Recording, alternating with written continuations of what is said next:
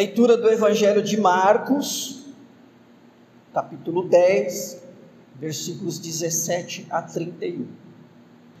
O texto que nós lemos nos apresentam um, nos apresenta um homem jovem, rico e muito zeloso quanto à sua religiosidade.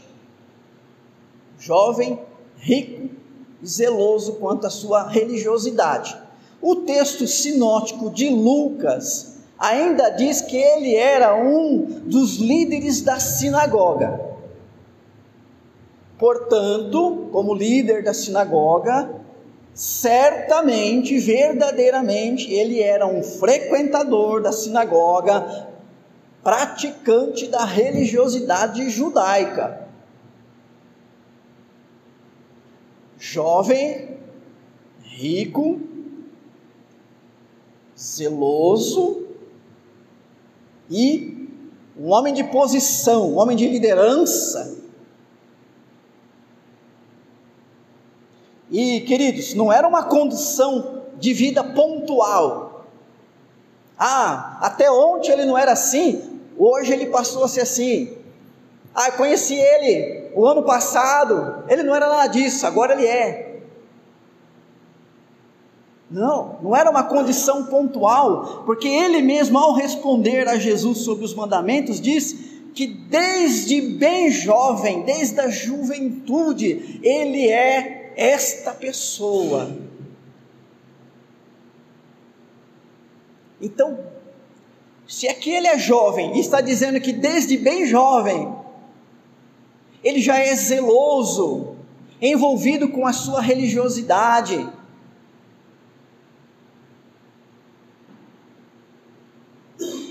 o que, que nós diríamos de uma pessoa assim?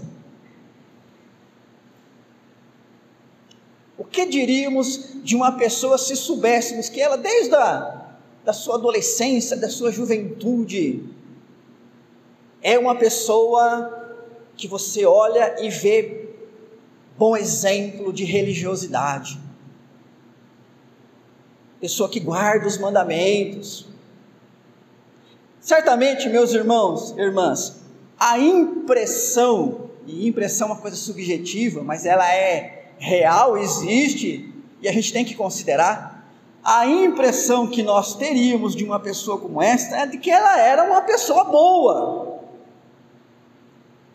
Como é que eu poderia conhecer alguém assim que desde bem novinho é tão zeloso com as coisas da sua religiosidade, as coisas de Deus, com os mandamentos, né? Ou seja, não tinha uma vida promíscua, mas uma vida exemplar, envolvido com a sinagoga, e mesmo sendo rico, né, poderia estar vivendo como o filho pródigo, gastando toda a sua riqueza de uma maneira tão promíscua, mas não ali, seguindo. Irmãos, irmãs, nós iríamos dizer: olha que pessoa boa, eu conheço uma pessoa boa, vou, vou falar o bem, só posso falar o bem dessa pessoa. E era exatamente essa visão, essa compreensão que esse homem, esse jovem, ele tinha por si mesmo. Ele se considerava alguém que fazia por merecer. E era muito provável que as pessoas pudessem dizer: ele é rico, sabe por que ele é rico? Ele faz por merecer. Ele faz por merecer. Não é de hoje que na cabeça das pessoas riqueza está associada ao merecimento de uma vida comprometida com a honestidade e com a, o temor a Deus.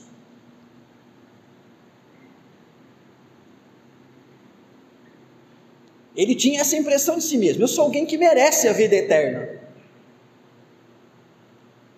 Porque ele provoca Jesus para saber o que, que eu farei para herdar a vida eterna, mas ele, o que ele queria ouvir de Jesus, meu filho, se alguém merece aqui a vida eterna, é você.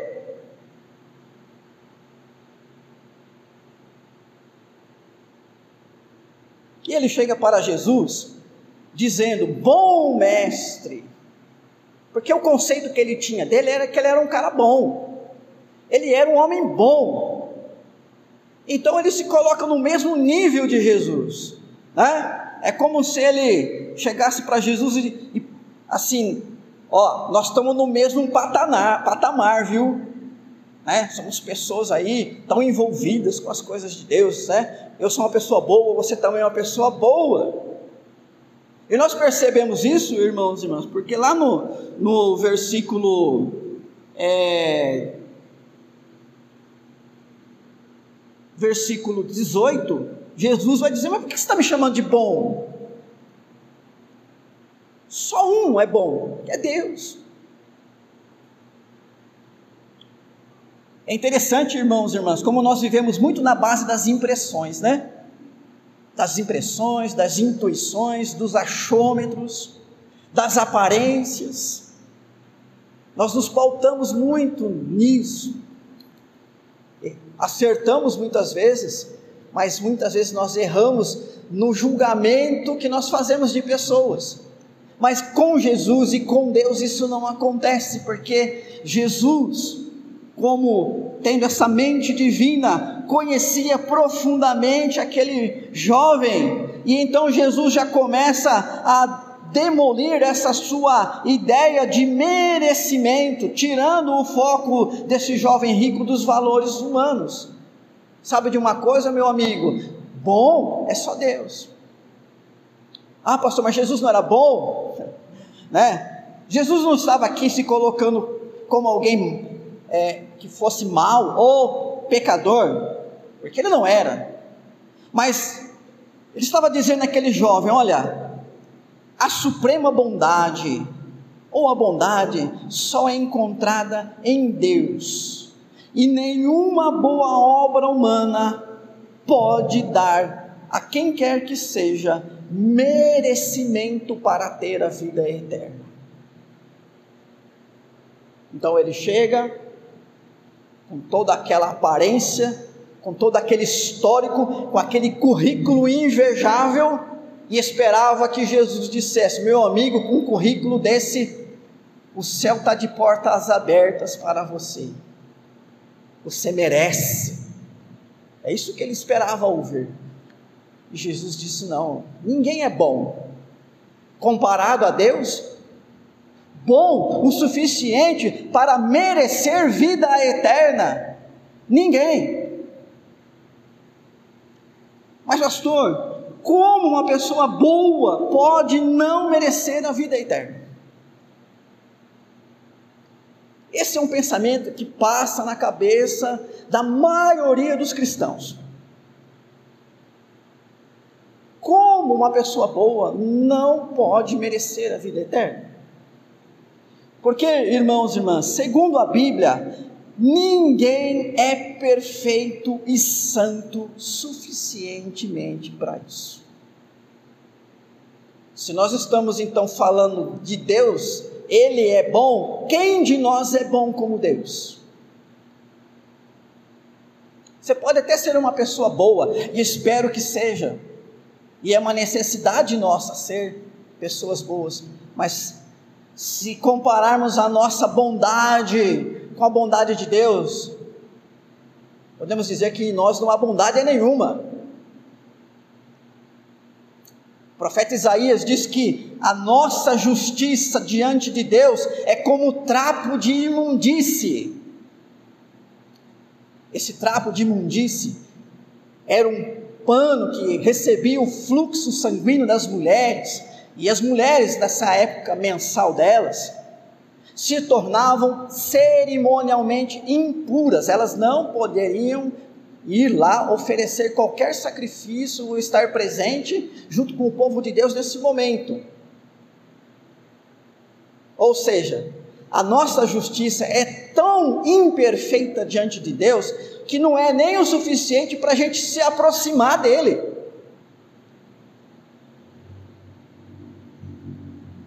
Essa é a realidade. Irmãos, irmãs, como diz Paulo, lá em Romanos 3, 23, todos pecaram, todos carecem da glória de Deus, todos nós somos pecadores, somos falhos. Aquele jovem religioso com aquele currículo invejável, não era perfeito, ele tinha pecado.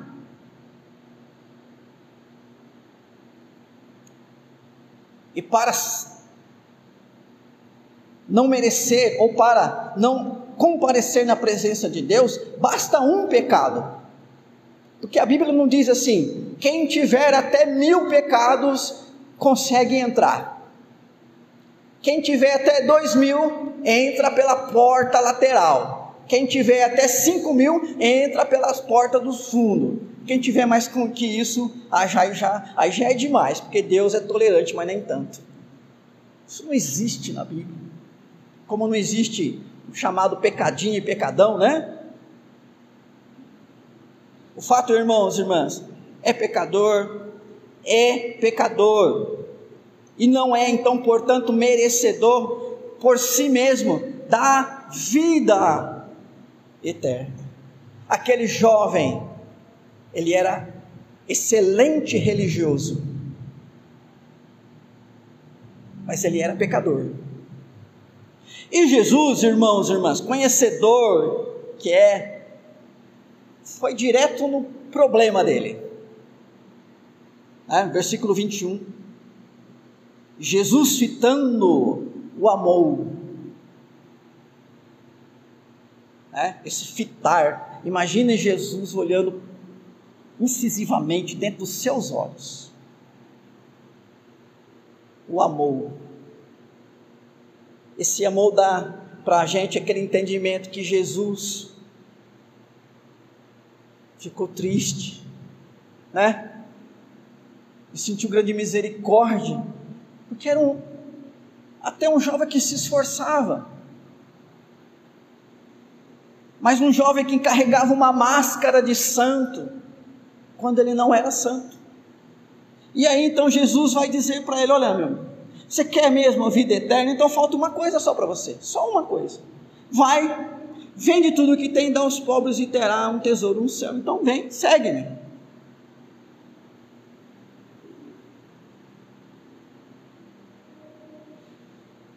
Uma palavra dessa é uma palavra dura, é uma palavra radical, né? Vender tudo que você tem, uma palavra radical. Para uma pessoa desapegada das coisas materiais, é uma situação difícil. Mesmo quem é, não é apegado ao dinheiro, sempre que ele precisa se, abrir mão dele, gastar o dinheiro, né, é, sempre é feito com um certo receio, uma certa resistência. Mas existem pessoas, as chamadas pessoas avarentas, que essas, cada vez que sai qualquer centavo das suas economias, é a pior experiência que ela tem.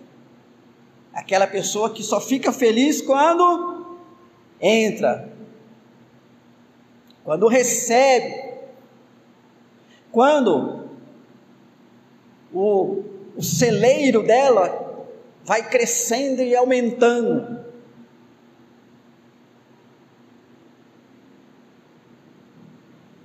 Pedir para um avarento abrir mão da sua riqueza, foi o que Jesus fez.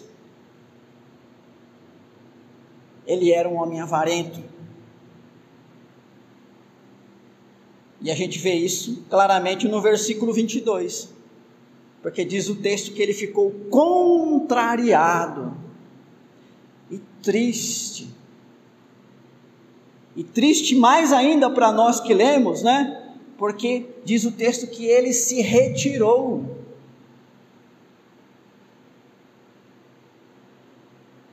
Retirou-se. Jesus apontou o pecado dele.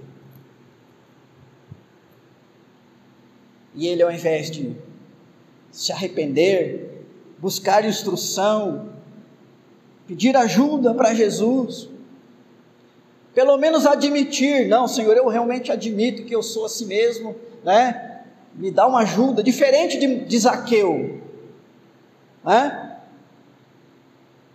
Diferente de Zaqueu. Zaqueu era aquele publicano que também amava o dinheiro e acumulava as suas riquezas de maneira ilícita.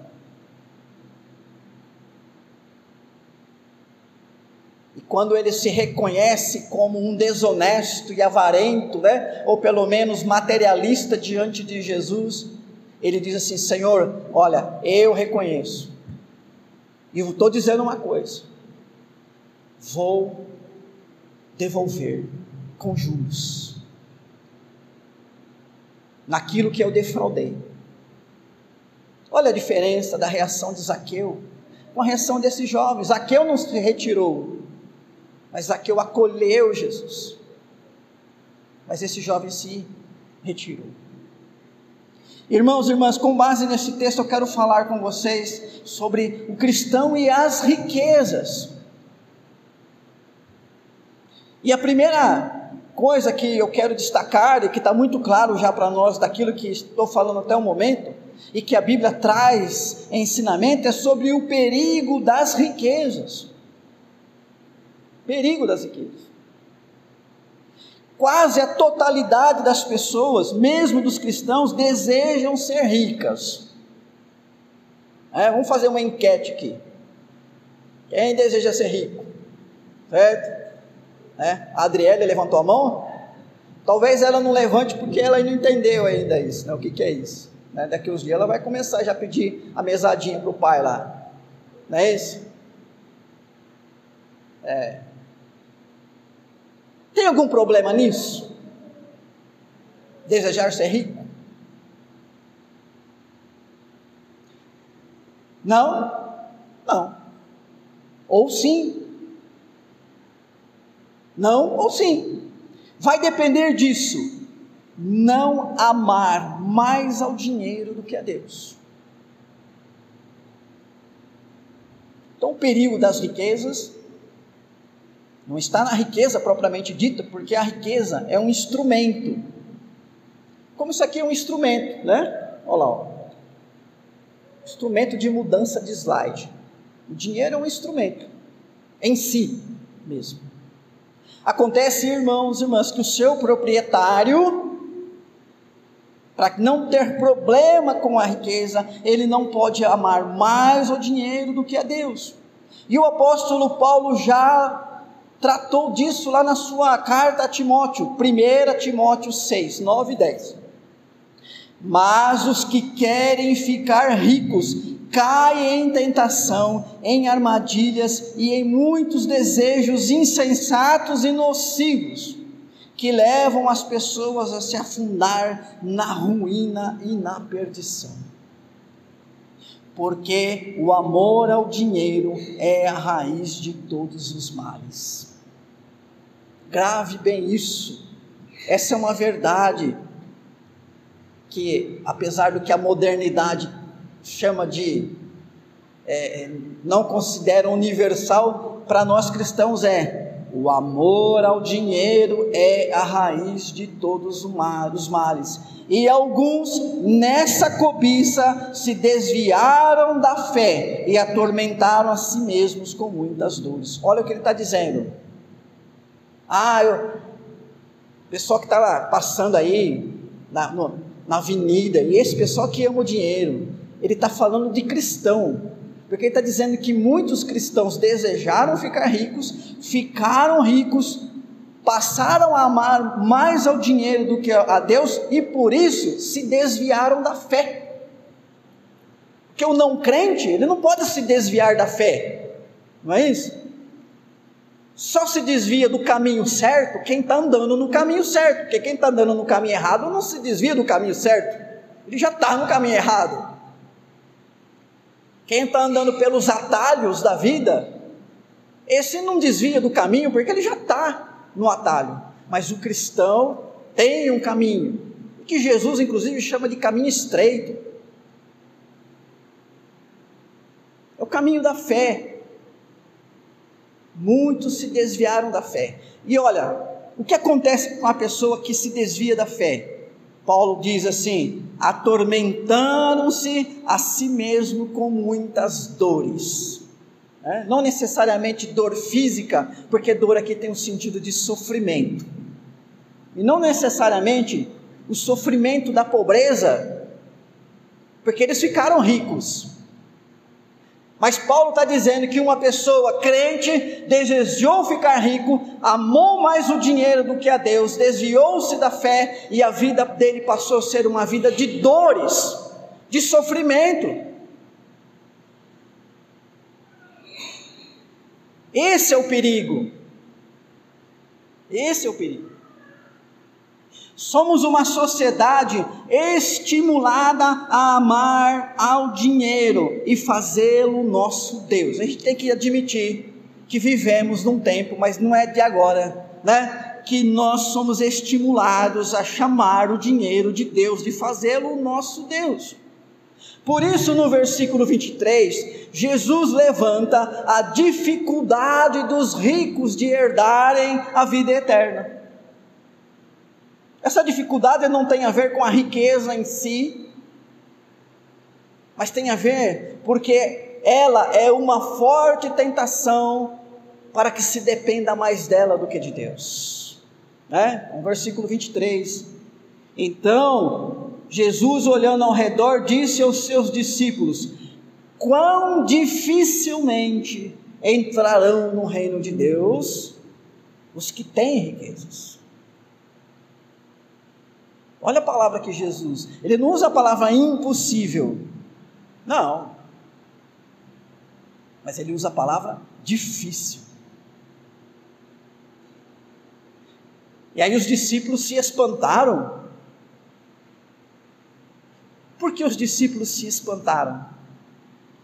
Porque na cabeça deles, os ricos estavam mais perto de Deus do que os pobres.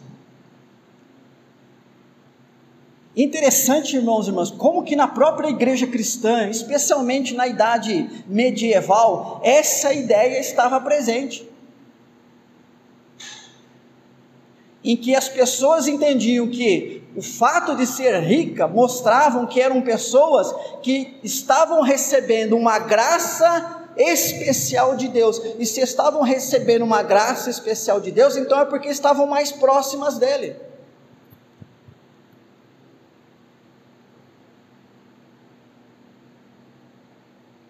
Isso aconteceu na história da igreja. Isso era o pensamento do, dos discípulos de Jesus, repetiu-se na história da igreja. E houve um momento em que os puritanos, né, os, os reformados ingleses também associaram essa ideia de predestinação, prosperidade, como algo que mostravam que eles eram ricos, isso era prova de que eles eram predestinados. E faz parte da nossa história da igreja reformada.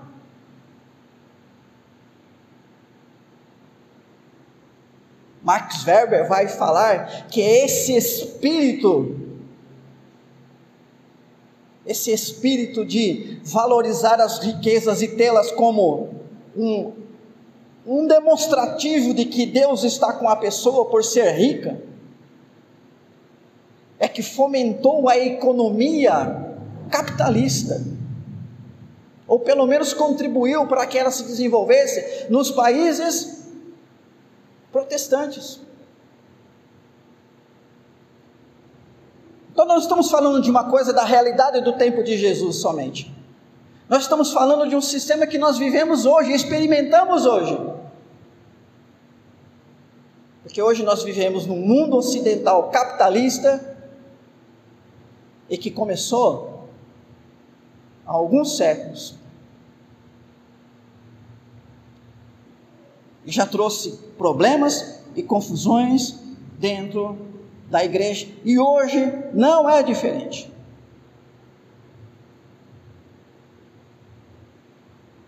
O apóstolo Paulo, naquele mesmo 1 Timóteo 6, agora no versículo 17, ele vai dizer assim: Olha, exorte os ricos deste mundo a que não sejam orgulhosos nem depositem a sua esperança na instabilidade da riqueza, mas em Deus, que tudo nos proporciona ricamente para o nosso prazer. Olha a palavra que o apóstolo Paulo usa, que é a expressão depositar a esperança. Você quer saber se o seu coração está mais nas coisas materiais do que em Deus? Avalie onde está depositada a sua esperança. Se está em Deus ou está nas suas coisas materiais.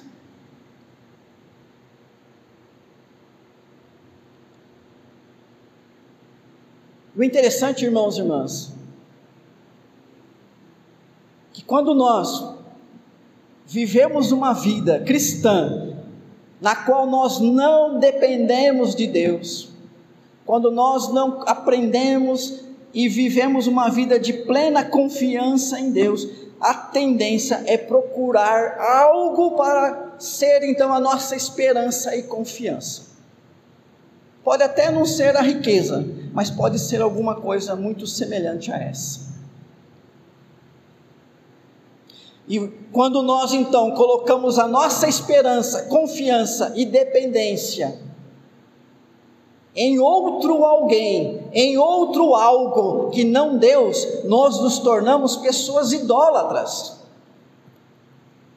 E aí nós entendemos por que, que a Bíblia, desde o seu início até o seu fim, condena a idolatria. A idolatria é condenável porque ela representa uma pessoa que tem o seu coração não em Deus, mas em algum outro poder. Algum outro poder. Então a pessoa que ama mais o dinheiro, ou mais as riquezas, ou mais as coisas materiais do que a Deus, é uma pessoa idólatra. Uma pessoa idólatra. Ela tem um outro poder, há um outro poder, na qual ela depende, confia e espera. Quando uma pessoa não ama a Deus acima de todas as coisas, quando uma pessoa não confia em Deus e não tem esperança em Deus, ou ela se torna idólatra, ou ela se torna uma pessoa ateia, uma pessoa que não acredita em Deus. Para mim, essas duas pessoas têm o mesmo problema. A pessoa idólatra, ela tem o seu coração não em Deus, mas em alguma coisa ou em alguém. A pessoa que se declara ateia é uma pessoa que diz: Eu não preciso de Deus, eu não preciso que Deus exista. E geralmente esse tipo de pessoas é daquelas que encontram outro tipo de poder. O grupo das pessoas ateias são, no geral, é, compostas por pessoas de posição social elevada e de grande conhecimento e inteligência quanto ao corpo e à mente.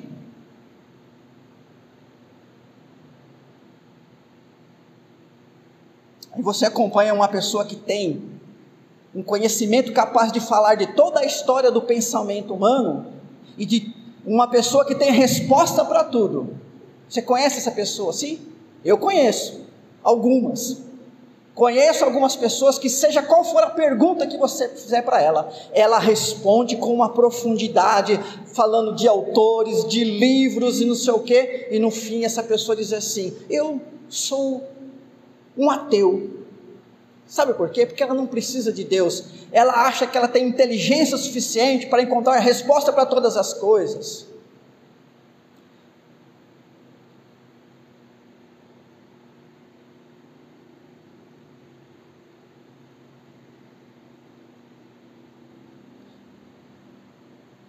Enquanto uma pessoa estiver servindo a um Deus, ela não será digna de viver com o verdadeiro Deus.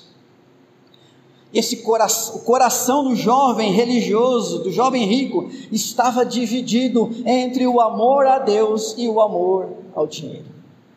E Jesus dá uma escolha para ele. Jesus dá uma escolha, Jesus não foi cruel com ele. Poxa, mas Jesus pegou pesado com ele, né? Não, na verdade, Jesus deu uma escolha. Jesus olhou para ele e falou: Eis aí alguém que ama o dinheiro. Eu vou te dar uma escolha. passe a amar a Deus mais do que o seu dinheiro. E a prova disso é vender tudo que você tem e dar aos pobres. Mostra isso. Mostra que você ama a Deus acima de todas as coisas.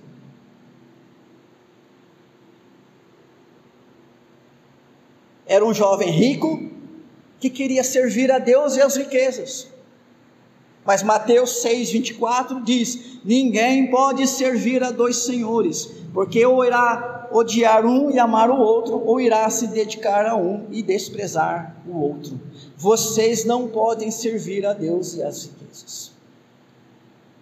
O jovem rico, embora religioso, não amava a Deus mais do que qualquer outra coisa, não o tinha como seu Senhor e não confiava em Deus mais do que em qualquer outra coisa. Conhecia os mandamentos de Deus e até os praticava moralmente e socialmente, mas não totalmente em toda a sua extensão, nem de todo o coração. Presta atenção, irmão, irmã. É possível ser religioso sem amar a Deus acima de todas as coisas. Isso acontece quando a religião e não o amor a Deus se faz o fundamento da própria religiosidade. E neste caso, trata-se de uma prática religiosa voltada para si mesmo, sem efeito, infrutífera para a salvação e a vida eterna. Eu quero que você vire uma, uma folha aí da sua Bíblia, nós estamos em Mateus, em Marcos 10. Marcos 10, né? Vira aí para Marcos 12. Duas folhas, possivelmente. Marcos 12, versículo 28.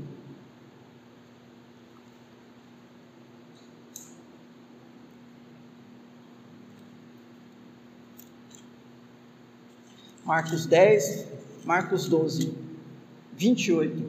Chegando-se um dos escribas, tendo ouvido a discussão entre eles, vendo como Jesus lhe houvera respondido bem, perguntou-lhe: Qual é o principal de todos os mandamentos?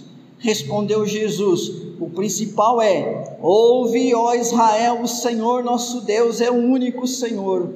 Amarás, pois, o Senhor teu Deus de todo o teu coração, de toda a tua alma, de todo o teu entendimento, de toda a tua força.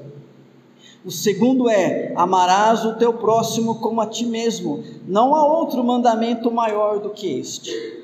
Disse-lhe o escriba: Muito bem, mestre, e com verdade disseste que ele é o único e não há outro senão ele, e que amar a Deus de todo o coração, de todo entendimento e de toda a força, e amar ao próximo como a si mesmo, excede todos os holocaustos e sacrifícios. Presta atenção no versículo 34. Vendo Jesus que ele havia respondido sabiamente, declarou-lhe: não estás longe do reino de Deus. Mas também não está dentro.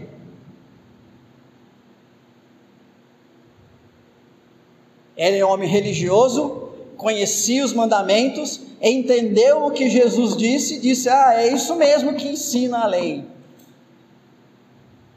Amar a Deus acima de todas as coisas e ao próximo como a si mesmo. É isso aí. Jesus disse: Olha, você não está longe. Aquele jovem rico também não estava longe. Apesar de ser rico, ele era um homem bom, era um líder da sinagoga. Mas, irmãos irmãs, só estar perto não é o suficiente. Nós temos que estar dentro porque quem está perto está fora. Eu quero terminar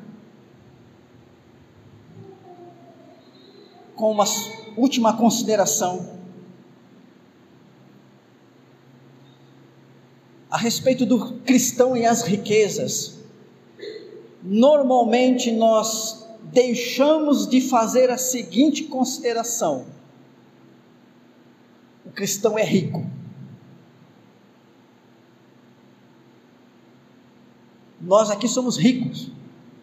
Ah, pastor, você não conhece minha conta corrente. Nós somos ricos.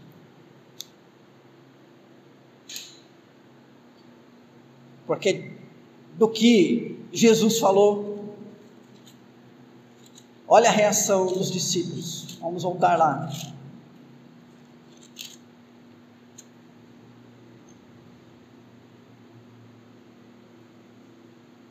Então Pedro, versículo 28. Então Pedro começou a dizer-lhe: Eis que nós tudo deixamos e te seguimos. Tornou Jesus: Em verdade vos digo que ninguém há que tenha deixado casa, ou irmãos, ou irmãs, ou mãe, ou pai, ou filhos, ou campos por amor de mim e por amor do Evangelho, que não receba já do presente o cêntuplo de casas, irmãos, irmãs, mais filhos e campos, com perseguições, e no mundo por vir a vida eterna. Irmãos e irmãs, nós vivemos um tempo de individualização. Hoje nós temos uma visão muito restrita sobre coletividade. Somos pessoas, sim, individualistas. Nós vivemos num mundo individualista e muitas vezes nós colocamos diante dos nossos olhos um óculos, um óculos cuja lente é a lente da individualidade. E esse óculos não nos permite enxergar as coisas coletivamente. A humanidade perdeu esse, esse, esse modo de ser coletivo com o surgimento da modernidade. O mundo moderno é individualista. E a economia da modernidade, a economia liberal, é individualista. Quando o assunto é dinheiro, cada um por si. Essa é né, a mentalidade. A mentalidade. Mas irmãos e irmãs, esse não é o ensino bíblico, esse não é o padrão cristão. O apóstolo Pedro disse: Jesus, olha, por causa do Senhor, nós abrimos mão né, de coisas nossas. E Jesus fala: ah, sabe de uma coisa? Quem, por amor a mim, né, abre mão desse apego às coisas materiais, ainda neste mundo, ainda no presente, vai receber o cêntuplo de casas, irmãos, irmãs, mãe, filhos e campos, com perseguições. O que, que Jesus está dizendo? A nossa riqueza, irmãos e irmãs, está na coletividade. Nós aqui desta igreja, juntos, nós somos ricos. Não estou falando da questão financeira, porque talvez se somar todos os nossos salários, ainda assim, né, sejamos pobres. Mas eu estou falando na riqueza de ser amigos, a riqueza de saber que aquela pessoa pode me ajudar se eu pedir ajuda para ela, porque ela é minha amiga, minha irmã, meu irmão em Cristo Jesus. A riqueza de saber que são pessoas que se preocupam comigo, que oram por mim, de que eu faço isso por elas. Há uma riqueza na coletividade. E que infelizmente o cristianismo do século 21 está míope e não está enxergando. Igrejas estão superlotando com a pregação da teologia da prosperidade, onde as pessoas vão e ficam ricas e depois dão o seu testemunho, viram as costas e deixam os outros pobres lá na igreja e não querem mais saber deles.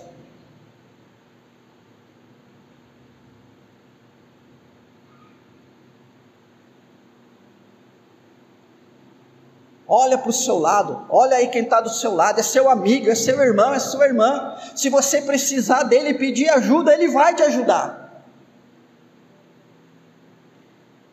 E eu quero saber aí no mundo quem é que ajuda as pessoas. Às vezes, dentro da família, a gente não acha quem nos ajude.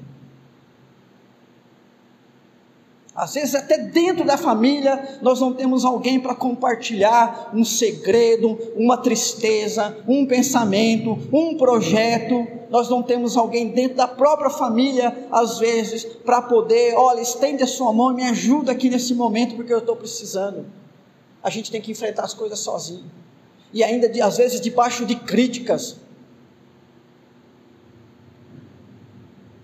Se a gente entender o que, que é igreja, o que é família cristã, entenderíamos, irmãos e irmãs, o quanto nós somos ricos nesse momento, porque a nossa família se ampliou. E se na sua família as pessoas talvez só te amem porque têm o mesmo sangue que você, senão nem isso, nem, amar, nem iriam te amar. Saiba que aqui ninguém tem o sangue de ninguém porque nós não somos parentes de sangue, mas existe um amor de uns para com os outros. Então a sua casa é a minha casa. É o que Jesus está dizendo. O seu irmão é meu irmão.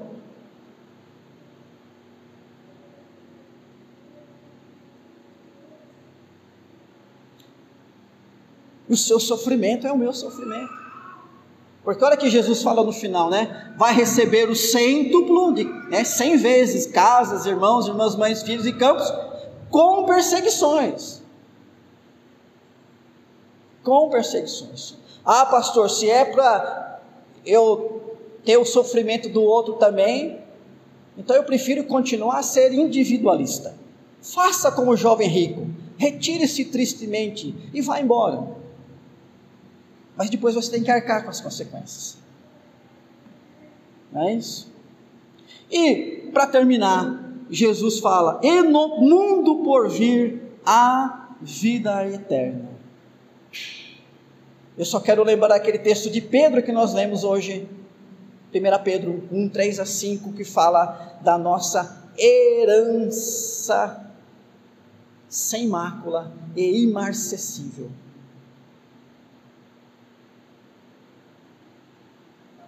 para a sociedade eu sou pobre, mas quando eu morrer, a minha herança, meu amigo, e que não é uma herança de dinheiro, de ouro, não. A minha herança, vou falar para vocês, se você não tiver Cristo como eu, você não vai ter essa herança, não. Porque eu vou para Deus, eu vou para a vida eterna, eu vou para o gozo eterno, eu vou para a presença de Deus, eu vou desfrutar dos tesouros celestiais acumulados lá. E você? E você? Lembra-se da parábola do rico e do Lázaro? O Lázaro, o mendigo, que tinha uma vida desgraçada, mas era um homem temente a Deus. E o rico tinha de todo o conforto. E aí, um, os dois morreram. Um foi para o seio de Abraão,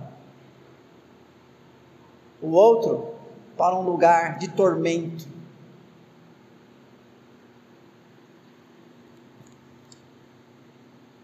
O versículo 31 encerra, então, eu quero concluir com ele. Muitos primeiros serão os últimos e os últimos serão primeiros. Irmãos e irmãs, quem está em vantagem para ser salvo? Quem está na frente na lista dos que vão ganhar a vida eterna? Numa visão errada e avarenta, os discípulos entendiam que os ricos, abençoados com a prosperidade, estavam em vantagem. Jesus destrói esse entendimento. Talvez nosso entendimento a respeito da riqueza esteja errado também. Que esse texto bíblico nos ajude ao correto entendimento. Que Deus abençoe. Oremos.